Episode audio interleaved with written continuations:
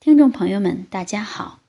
今天我们的内容是补肾的关键是提高身体素质。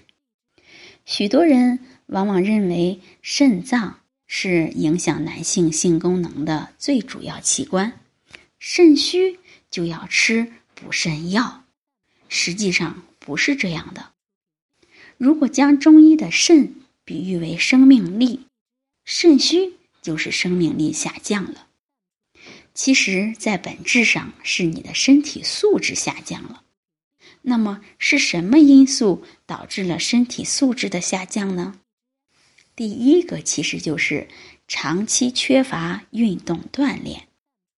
现代人的生活水平提高了，但是身体素质却每况愈下，这是为什么？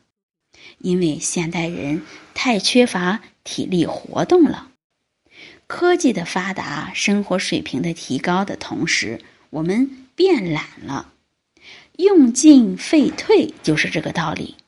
当你长期缺乏运动锻炼时，不仅你的运动系统功能会低下，你的心肺也会由于长期得不到有效的刺激而功能低下，心肺功能低下。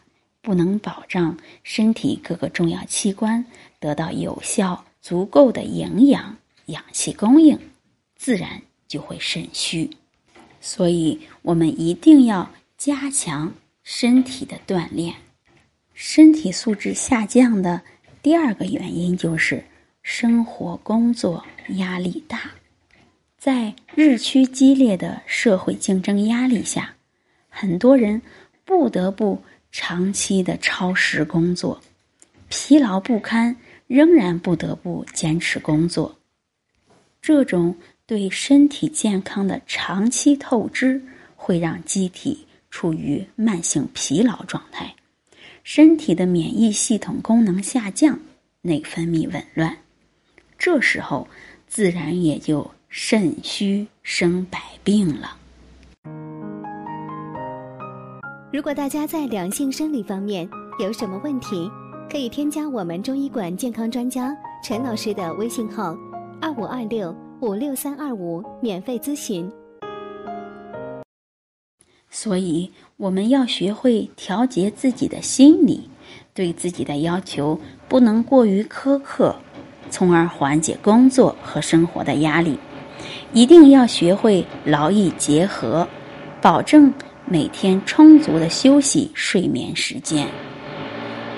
最后，希望大家都能有一个良好的身体素质。欢迎大家关注、评论和点赞。